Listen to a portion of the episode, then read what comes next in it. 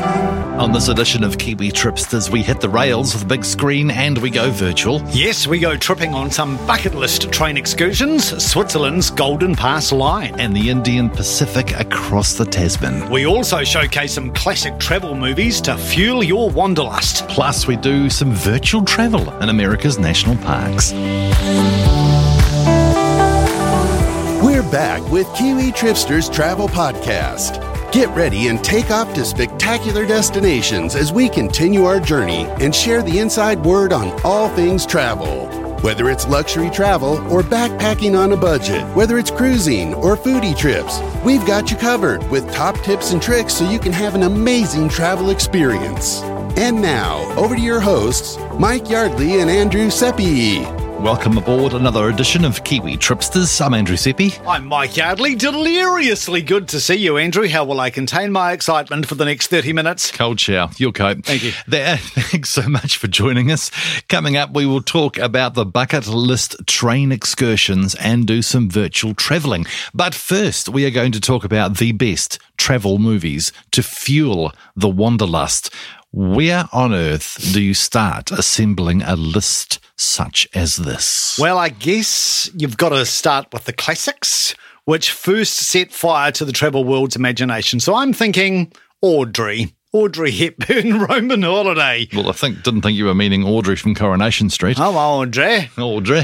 Yes, Audrey Hepburn is, of course, the beautiful woman who ripped through the streets of Roma on a Vespa.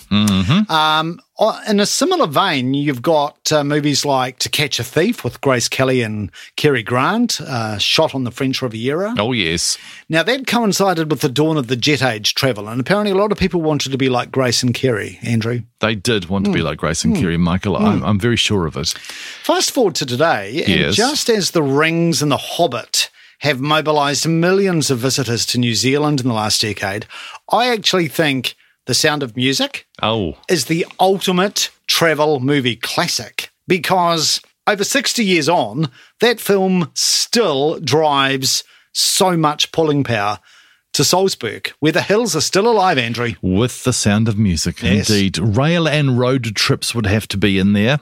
Darjeeling Limited is a great rail romp through the Rajasthan, and Murder on the Orient Express. Who can forget that? The original and the remake have fortified the world's seduction with that luxury train. Yes. Road trip movies. Now, I would say Priscilla Queen of the Desert because the Outback really is the star of that. For something a little revolutionary, and I think you can be a little revolutionary, Andrew. I can. I'm thinking the Motorcycle Diaries, based on Che Guevara's travels through Venezuela, Chile, Bolivia, and Peru, including Machu Picchu.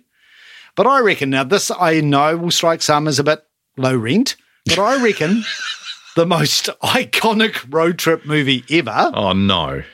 would have to be National Lampoon's Vacation You've got to be kidding me. Really? and European Vacation Oh, and Christmas Vacation. oh no. Chevy, Chevy Chase just gives me the heebies. But what about that nauseously addictive theme song? Holiday Road.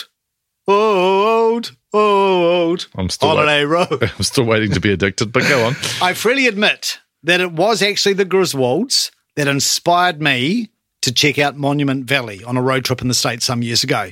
Now, and this would apply to you the travel to find yourself theme. It remains big. Eat, pray, love comes to mind. Mamma Mia had a whole thing with that, you Yes. know, try and find yourself in the deep, dark blue beyond, Yes. you know. With the Greek man. And, and well, yes, uh, introspective, look into your soul, Yes. see what you're made of. Yes. Yeah. But my favourite in these stakes, not that I'm really into travel to find yourself, uh, would have to be Under the Tuscan Sun, because it's based on the real life adventures of Frances Mays. And in the movie, Under the Tuscan Sun, it's played by Diane Lane. She plays Frances. Yes. I actually interviewed Frances when Andrew and I worked on radio some years ago, Ah, you did. That's right. and she still lives in that 200 year old farmhouse, Bramasoli, which is just outside Cortona uh, in Italy. And if you've seen the movie, I tell you what, it is such a thrill to go and see that famous villa in the flesh in the Tuscan countryside. Yeah, that is a very, very good example of one of those movies. Now, we also have to mention one of my favorite movie franchises of all time. James Bond. From Doctor No to Spectre, every Bond flick can give you the travel bug. Uh, even, you know, View to a Kill with Roger Moore balancing on the San Francisco Bridge and Yes. the shootout on the Eiffel Tower. Yes. I actually, when I was up the Eiffel Tower, I did imagine myself in that Bond scene. Were you channeling Roger Moore? I was actually channeling John Taylor from the uh, View to a Kill video, Duran Duranda, but that's another story. There's actually a, a whole website where you can plan your exotic travels based on Bond locations and hotels. I know. There are so many we could mention, so we won't. But I tell you what, my favorite one is this awesome revolving restaurant in Switzerland called Peas Gloria. And the restaurant is atop Schittelhorn. in Switzerland. Yes. The coolest thing of all is the restaurant was actually built by Bond's producers for On Her Majesty's Secret Service, and the Swiss thought it was so impressive they kept it. so nowadays, when you go up to Peas Gloria, the restaurant is just full of Bond memorabilia. In fact, I'm going to post up on the Facebook for you to have a look at the Yes. photo of me doing the John Taylor Oh my goodness! on the Eiffel Tower. What were you wearing? beside a photo. I, don't, I can't remember now. Beside a photo of the John Taylor scene from the video, so you can do a comparison. There you go. Did you know, by the way, that Andrew's quite partial to Duran Duran? Shush. Have we mentioned this before? Uh, what movies do you think have become billboards for a city, Michael? Well, I would say Crazy Rich Asians. Oh yes, They helped rev up Singapore's street cred with the moneyed millennials.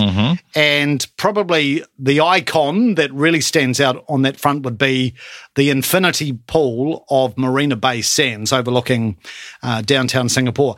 Expedia, they reported a 20% spike in Singapore bookings in the week following that movie's premiere. In fact, Crazy Rich Asians used the uh, elevator at the hotel I Yes. went to in Penang. We discussed in our podcast Ah, last too true. year. Yes, Yeah, yes, yes. They went to Malaysia as well. Yes. indeed. Yeah. Now, similarly, Lost in Translation is really just one big movie ad for Tokyo. it really is. Yeah. And the Park Hyatt Hotel. Yes. A lot of people just go and stay a night in that hotel because of that movie. Actually, speaking of hotels, the most famous hotel based travel movie could possibly be The Best Exotic Marigold Hotel. Yes. Now, that film is a stark reminder that traveling offers an opportunity to add a whole lot of colour to the daily drudge of our otherwise grey lives, particularly in our senior years. Uh, most of that movie uh, was shot on location in Jaipur, Rajasthan. The hotel exists in real life. It's called the Ravla Kempur. It's a 17th century property, uh, still offering 12 ensuite rooms. Then there is The Beach. Now, The Beach is a glaring example of Hollywood's ability to unleash uh, raging over tourism. Yes, Hollywood's ability to trash a beach. Pretty much. prior to COVID, Maya Bay in the PP Islands, which is where the beach was shot, Yeah. uh, they had to close it to tourists for nearly two years because the reef and the surrounds had become wrecked. Okay. Yeah. So, what is your all-time favorite travel flick? For Well- you? And, and it can't be National Lampoons. It's got to Okay. be something a little classier, Okay, if we can't do Holiday Road, and I won't sing again, please. I think for me, first equal would be Borat Sorry, what? and his travels across the US and A. So we're we've he got says. we've got a um, competition between National Lampoon and Borat for your favorite. Fa- this is low rent. I went searching for Pamela in the US and A. Oh, my Like goodness. Borat? Yes, yes. And also, first equal with Borat, I am besotted by Greece Well, Eh. it's getting better. Yes, and all of their ancient glories, as I think I've You might shared with you mentioned a couple of from times. time to time. Uh, so, on that front, I would have to give a nod to the brilliant comedy My Life in Ruins, Such a great title for a Greek travel movie, isn't it? My Life in Ruins. So that's the movie which revolves around this American tour guide based in Athens and her very high maintenance tour group of Americans. Most, I'm sure, came from Montecito, California. it's laugh out loud all the way. Yeah, you're always up for a cheap laugh. Stay with us. We showcase Switzerland's Golden Pass line next. Don't go away.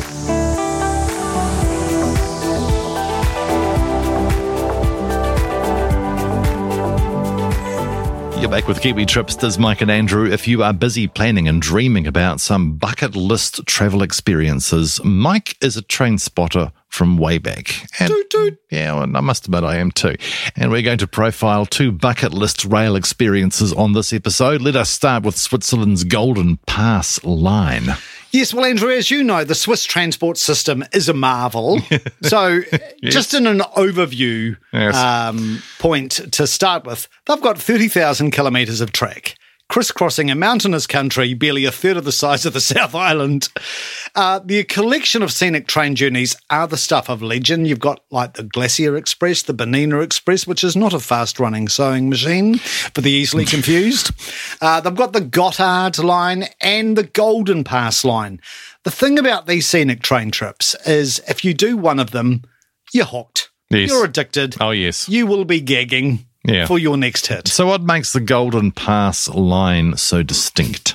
Well, I put it to the test, and it's reputed to be the pioneer of the panorama train. So, over a century old, it was the first service in the world to introduce giant picture windows to maximize the view. Oh, Also, what makes it rather special?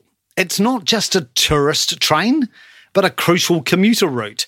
So while you are gazing wondrously at all of the alpine villages, you'll have people, locals, jumping on the train to head down to see Auntie El- Elgatha in the neighbouring village. Um, so you, you've got the flexibility to do it as a day trip, Yeah. or hop on and hop off as you please all along the line. all right. Now, one of life's great questions how long's the ride?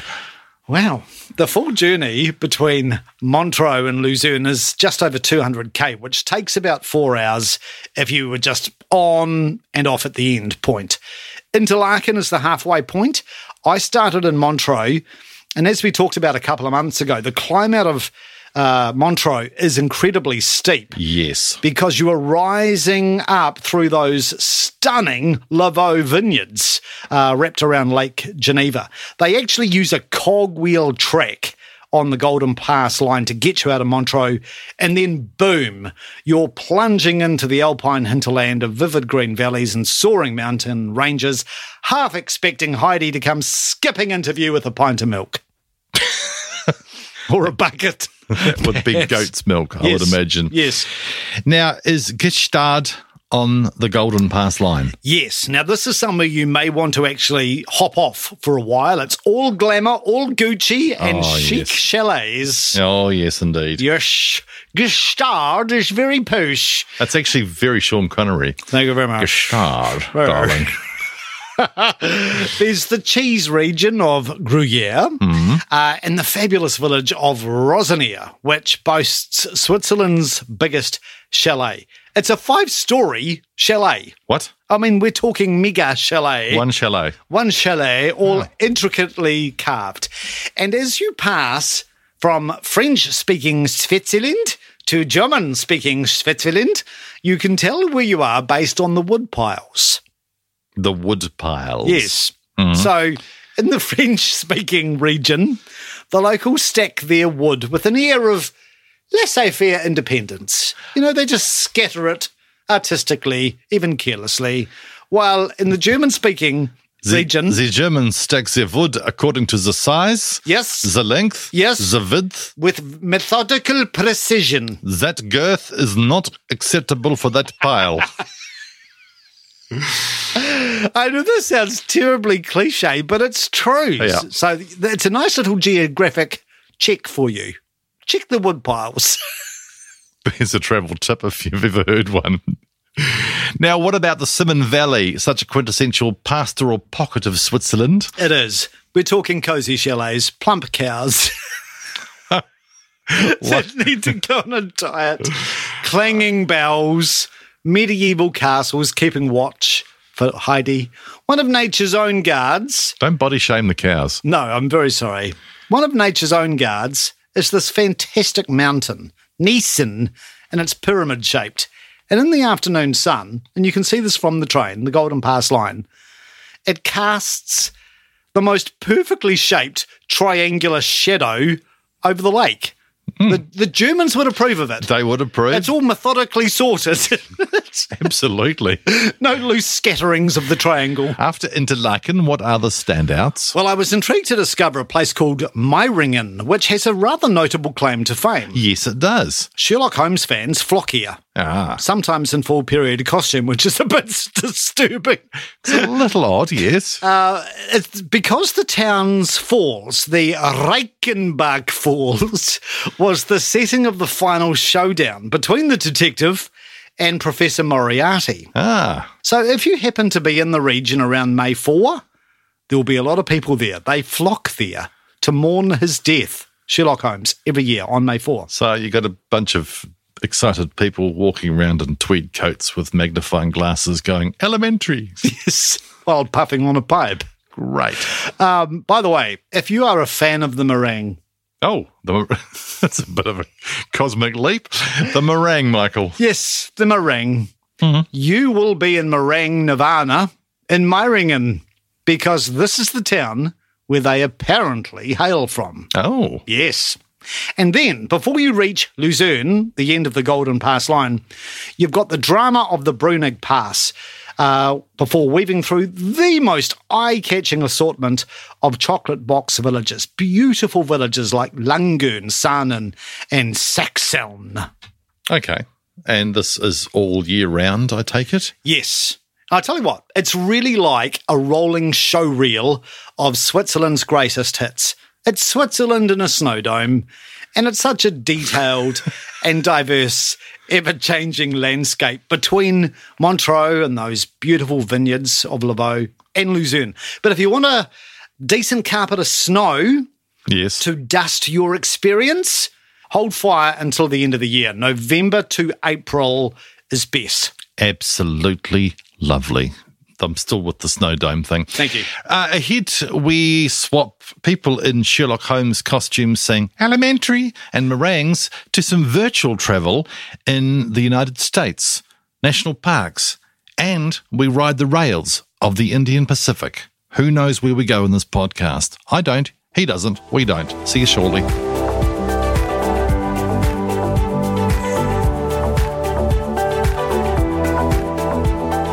This is Kiwi Tripsters, Mike and Andrew, another epic train journey that warrants a high ranking place on the bucket list is Australia's Indian Pacific. Yes, it's a railway legend, an outrageously long ride connecting Sydney with Perth on a track spanning over 4,300 kilometres. And you thought the Sydney Harbour Bridge was wide. wow. Do you have to take the full trip from coast to coast? No, thank God. How Oh, good there. Now, the reason I say that is because, to be honest, the first part of the trip is bloody boring.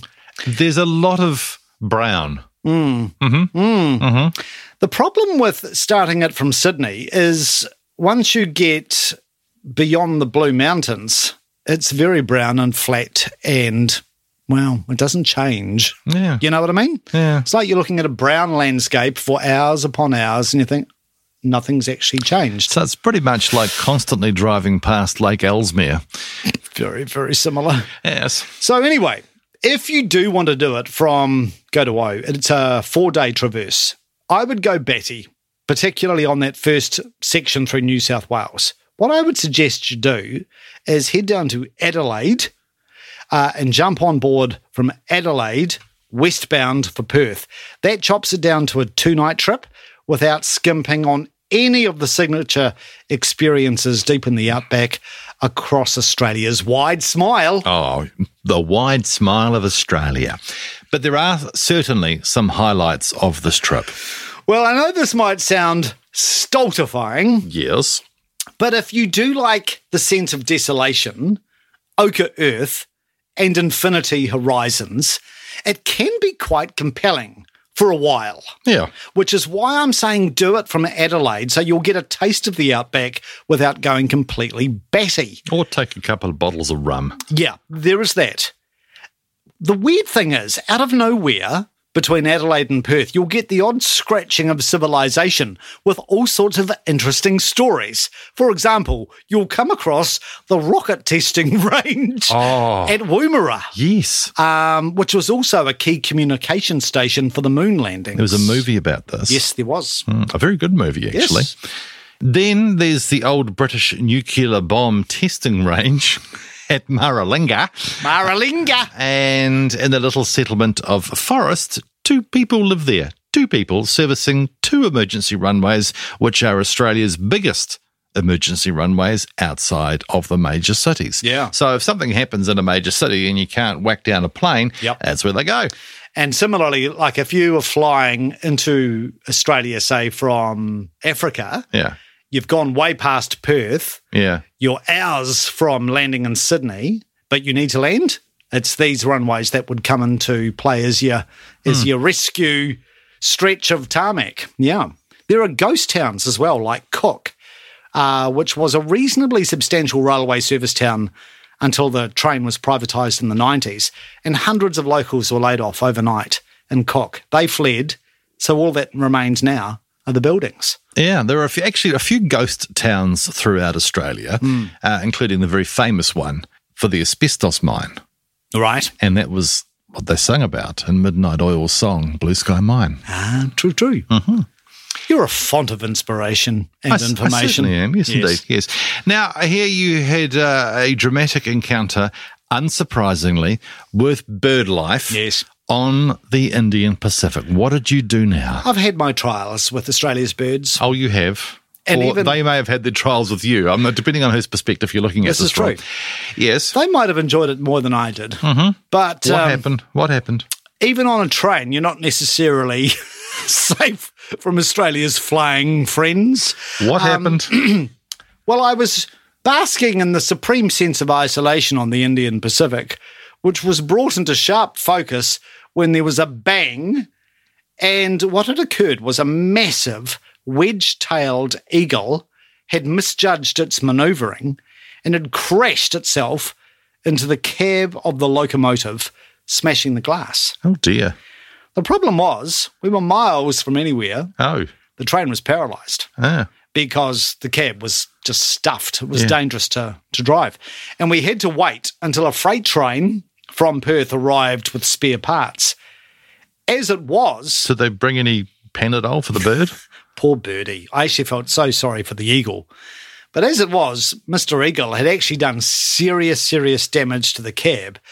So the freight train gave us their spare locomotive to continue our trip to Perth. That's very good of them. So yeah, even in the back of beyond, the spirit of camaraderie extends far beyond just the passengers on this far-reaching railway line. That's a very inspirational tale, Michael. You know the weird thing? What? The wedge-tailed eagle is actually the symbol of the Indian Pacific. So I thought it was a bit unfortunate that the symbol took out the train. You know what I mean? Yeah. Maybe you looked at the logo. That's my cousin. Hi Terry. Hi Terry. Hi Terry. Whack. Perhaps the eagle hadn't been offered gold class. No, they hadn't got its royalties from all the marketing. exactly. Now, the Nullarbor. The Nullarbor has, I've heard so many different things about the Nullarbor um, since the last time I was there. Um, people say, yeah, love it. Some people go, mm, Yeah. yeah. Do you remember those Aussies about 20 years ago who reckon they were driving to Perth from Adelaide through the Nullarbor and saw a UFO? Oh, yes. In fact, I think didn't the UFO land next to them or something? Something like that, yeah. Mm. Yeah. They're sure Anyway. it wasn't a wedge tailed eagle. well, possibly. They're bloody big. Um, the Nullarbor was actually my highlight. And what I loved about it is I can appreciate why Aboriginal say you can hear the rich red earth humming in the Nullarbor. Yeah, well, the Earth has a frequency. I think I struck it. Oh, good. in the Nullarbor. The rich colour of those ochre sands is quite the spectacle. And the other fascinating train spotting fact about the Nullarbor it's home to the longest stretch of dead straight railway line in the world 500 kilometres of track without one kink. Oh, really? She's as straight as a gun barrel. Yeah. And the Aussie astronaut Andy Thomas, who flew on the space shuttle, said you can see that stretch of track uh, from space. That's right. Yeah. Well, I don't guess you have to worry about straight track like you do straight road. I mean, you can't really veer off it, can you? No, that's true. Now, sleeping and eating, you can do it el cheapo in a reclining seat, but a gold class private cabin gives you all the trimmings. And I must say, uh, when I was, you know, railing, you, the money you save, not worth it. Get yourself a nice little cabin. Yes. And and here you get unlimited around the clock drinks, Yes. which you Yes. appreciate that. Yeah. And an a la carte gourmet dining Yes. in the Queen Adelaide restaurant. Which is gorgeous. yeah. So ornate. So, which brings the sort of question to mind what kind of crowd does the train attract? Well, I'd have to say, uh, I had some assumptions that it would be sort of like the retirement home on wheels. You sound like you're being very, about to be very diplomatic. It was a broader church than I envisaged. Well done. So there were a lot of retired Aussies, a lot of international passengers, but it's actually trending younger. So when I did it, there were plenty of 40 and 50 something Kiwis. I felt quite young. Uh, even families traveling with teenagers, which was quite a fascinating social exercise Oh, yeah. as to how they survive the compulsory digital detox uh, from their Surely. social feeds. Surely there's Wi Fi on the train now. In some parts, th- there is not. Oh, thought it'd be satellite. You'd struggle in the Nullarbor on that 500k long trek to you get would. Wi-Fi. Um, so yeah, in some parts you are absolutely off the grid on the Indian Pacific. I mean, they'd, they'd have satellite phones if there was a problem, Yeah. but um, yeah, the 16-year-old from Manchester travelling with her parents doesn't have the satellite phone. But it actually felt really good to Yeah. be just off your device, taking in nature. Some of the best holidays I've had are where there is no reception. Absolutely. Do you know how many people can get on the train? Uh, several hundred. Okay. It's not a small train. No. All right. Coming up, we get uh, virtual with you. Some virtual travel tips for you. What are virtual travel tips? Well, we take a virtual visit across America's best national parks. Back with you shortly, virtually.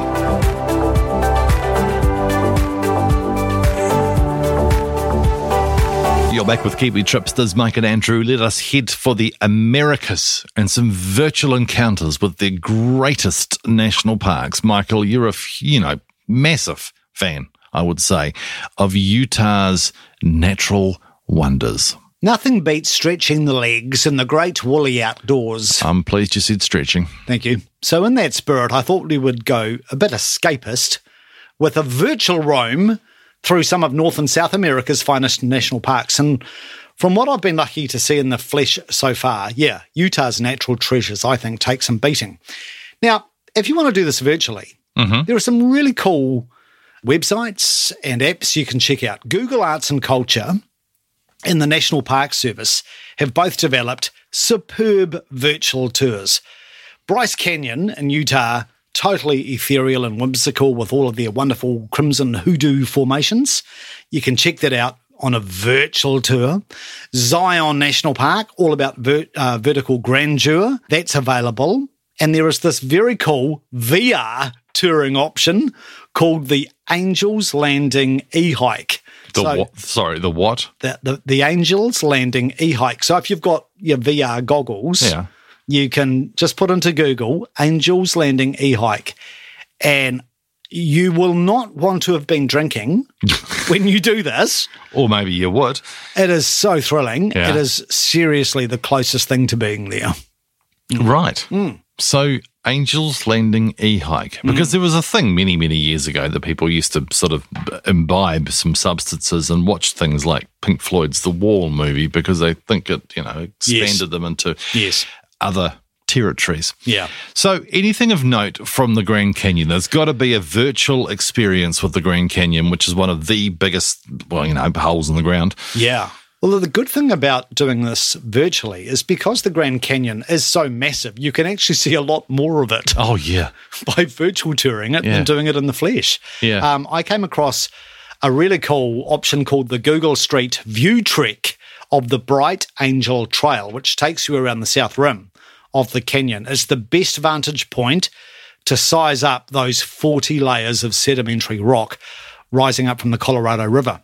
And actually, Michael's got a particularly good point there it, because it's so big. And this is one of the disappointing things when you do go to a, a place where there is so much to see.